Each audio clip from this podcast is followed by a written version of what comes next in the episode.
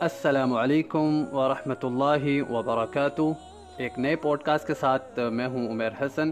ہمارا YouTube channel daily ٹاکس کو subscribe کیجیے اور ہمارے ساتھ رہیے۔ اس کے علاوہ فیس بک اور انسٹاگرام پر ہمارا پتہ ڈیلی ڈاٹ بلاگ ون اور بڑھتے ہیں آج کے پوڈ کاسٹ کی جانب۔ اور آج کا پوڈ کاسٹ بہت خاص پوڈ کاسٹ ہے۔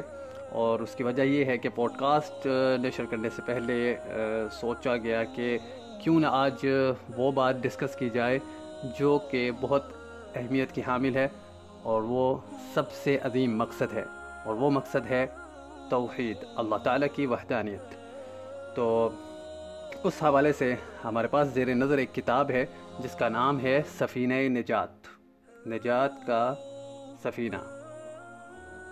اور اس کے مؤلف ہیں ڈاکٹر محمد عبد الرحمن الریفی معروف مؤلف ہیں سعودی عرب کے، اور اس کتاب کے ناشر ہیں دارالسلام۔ تو آج ہم اس کتاب کا جو ابتدائیہ ہے، اور اس میں جو ہمارے لیے باتیں ہیں، وہ ہم پڑھیں گے۔ تو کتاب کا نام ہے سفینہ نجات، اور اس کا ٹائٹل ہے سفینہ نجات شرک کی تباہ کاریوں کا عبرتناک تذکرہ۔ تو آج ہم پڑھتے ہیں اس کتاب کا ابتدائیہ، اور اس اس کا سٹارٹنگ یہ ہے کہ دو شخص کا واقعہ، دو لوگوں کا واقعہ ذکر کیا گیا ہے۔ پہلا شخص وہ ہے کہ جو وہ بہت پریشان اور غمزدہ تھا اور مولف لکھتے ہیں کہ میرے پاس آیا اور کہنے لگا، جناب، میں پردیس سے اختا گیا ہوں۔ میں نے کہا مولف کہتے ہیں، میں نے کہا، اللہ تعالیٰ تمہارے لیے اپنے دیس میں واپسی کے اسباب مہیا کرے، کیوں پریشان ہو؟ تو اس کی آنکھیں، آنکھوں میں آنسو بھر آئے۔ وہ رو دیا اور کہنے لگا، جناب، میری ماں نے ایک بزرگ کے مزار پر میرے لیے دعا کی خاطر چار سو میل سے زیادہ سفر کیا۔ میرے لیے اور میری آسانی کے لیے میری ماں نے دعا کی، غور کریں، میری ماں نے دعا کی اور وہ دعا اس نے اللہ سے کی۔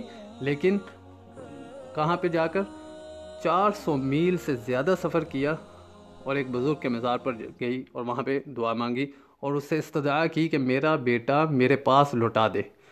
وہ بزرگ بہت برکتوں والے والے ہیں اور اس کے ہاں دعائیں ضرور قبول ہوتی ہیں اور مصیبتیں ختم ہو جاتی ہیں۔ وہ فوت ہو جانے کے بعد بھی سب کی دعائیں سنتے ہیں۔ سبحان اللہ۔ اور دوسرا شخص وہ تھا کہ اس کا بیان جو ہے وہ استاد محترم شیخ علامہ عبداللہ بن جبرین رحمہ اللہ نے کیا۔ کہ وہ بتاتے ہیں کہ میں میدان عرفات میں تھا۔ لوگ اپنے رب کے سامنے میدان عرفات میں گر گرا رہے ہیں۔ ایک اللہ کے سامنے سب گر گرا رہے ہیں اور دعائیں کر رہے ہیں، اذکار کر رہے ہیں۔ تو وہ لکھتے ہیں کہ میں میدان عرفات میں تھا۔ لوگ اپنے رب کے سامنے گریا وزاری اور دعاؤں میں مشغول تھے۔ تو وہ کہتے ہیں کہ میری نظر ایک بوڑھے پر پڑی۔ ہڈیاں نکلی ہوئیں، کمزور، جس کمر جھکی ہوئی۔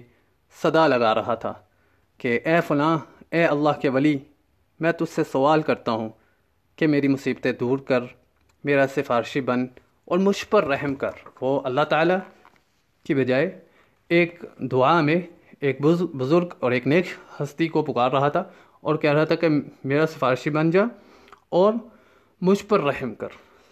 اور یہ کہہ کر وہ پھوٹ پھوٹ کر رونے لگا۔ یہ سن کر شیخ کہتے ہیں کہ میرے رونگٹے کھڑے ہو گئے اور روح کانپ اٹھی اور میں نے چیخ کر کہا کہ او اللہ کے بندے، اللہ سے ڈر، غیر اللہ کو کیوں پکارتا ہے؟ ایک خالق کو جب تم پکار رہے ہو کہ بندہ غور کیجیے کہ میدان عرفات میں جب خالق کو پکار رہا ہے، تو دعاؤں میں جب خالق کو پکار رہا پکار رہا ہے تو اس کی مخلوق کو کیوں ساتھ میں پکار رہا ہے؟ اور اس سے بھی، اس کی مخلوق سے کہہ رہا ہے کہ مجھ پر رحم کر۔ تو شیخ نے کہا کہ میری روح کاپ اٹھی اور میرے رونگٹے کھڑے ہو گئے اور میں نے چیخ کر کہا کہ او اللہ کے بندے، اللہ سے ڈر غیر اللہ کو کیوں پکارتا ہے؟ وہ ولی بھی بالکل تیری طرح اللہ کی مخلوق ہے، اللہ کا بندہ اور غلام ہے۔ تیری بات نہ وہ سن سکتا ہے، نہ جواب دے سکتا ہے۔ تجھے صرف اللہ کو پکارنا چاہیے۔ تو بوڑھا کہنے لگا، شیخ سے کہ کہتے ہیں، بوڑھے نے میری طرف دیکھا اور غصے میں آ کر کہا، بڈھے چلا جا یہاں سے۔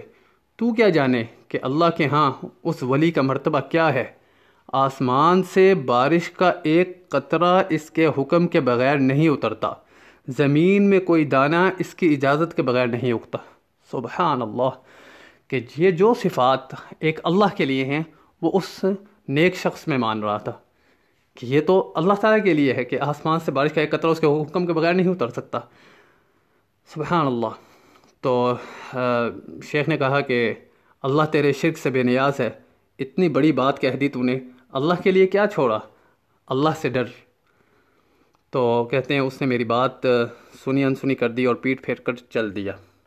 اب آپ خود سوچیں کہ ایسے لوگوں کے حالات آپ اخبار اور رسائل میں پڑھتے رہتے، جو خود ان کا مشاہدہ بھی کرتے ہیں، سبحان اللہ، اور ان لوگوں کی عقلیں ایسے لگتا ہے جیسے گھاس چڑھنے گئی ہیں، کہ اپنے رب کی بجائے وہ رب کی جو مخلوق ہے ان کے ہاں پناہ مانگتے ہیں اور ان سے وہ دعا کرتے ہیں۔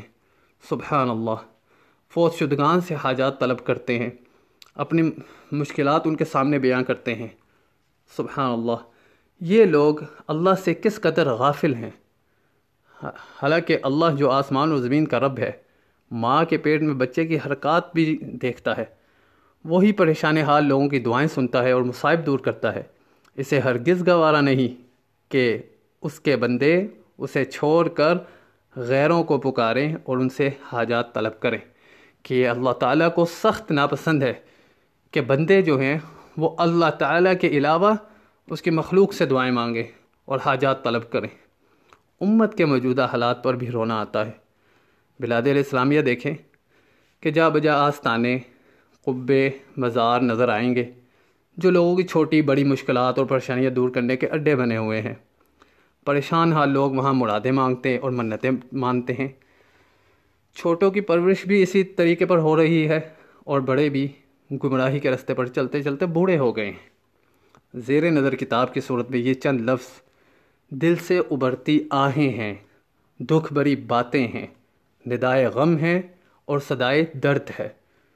ایسے لوگوں کے لیے جو شرک کے گرداب میں پھنسے ہیں، سفینہ نجات سے پیچھے رہ گئے ہیں اور اس کے باوجود سمجھتے ہیں کہ وہ خیر پر ہیں۔ سبحان اللہ۔ اخروی نجات کے لیے توحید کی کشتی میں سوار ہونا بہت ضروری ہے۔ جیسے نوح علیہ السلام کی کشتی تھی کہ جو اس میں سوار ہوا نجات پا گیا، جو پیچھے رہا ہلاک ہو گیا۔ اللہ تعالیٰ کا فرمان ہے وَلَقَدْ أُوحِيَ إِلَيْكَ وَإِلَى الَّذِينَ مِن قَبْلِكَ لَإِنْ أَشْرَكْتَ لَا يَحْبَطَنَّ عَمَلُكَ وَلَتَكُونَنَّ مِنَ الْخَاسِرِينَ۔ اللہ تعالیٰ نے نبی صلی اللہ علیہ وسلم سے خطاب کر کے فرمایا کہ اور یقیناً تیری طرف وہی کی گئی ہے اور ان لوگوں کی طرف بھی وہی کی گئی تھی جو تجھ سے پہلے تھے کہ اگر تو نے شرک کیا تو تیرے عمل لازماً رائے ہی جائیں گے اور تو ضرور ضرور خسارہ اٹھانے والوں میں سے ہوگا۔ سبحان اللہ۔ اسلامی ممالک میں ہم نے بہت سے اپنے دوست، اقارب، بھائی، پڑوسی دیکھے ہیں، جن کی سعی اور عمل اسی دنیا میں اکارت چلی جاتی ہے۔ حالانکہ وہ سمجھتے ہیں کہ وہ بہت اچھے عمل کر رہے ہیں۔ یہ چھوٹی سی کتاب ان کی آگہی اور رہبری کے لیے شائع کی جا رہی ہے۔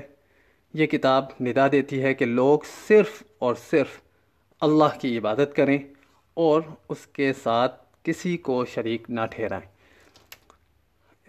اسی پر ہمیں آپ آج اجازت دیجیے اور ملتے ہیں اگلے پوڈ کاسٹ کے ساتھ. اپنی رائے سے آگاہ کرنا بھولیے گا مت.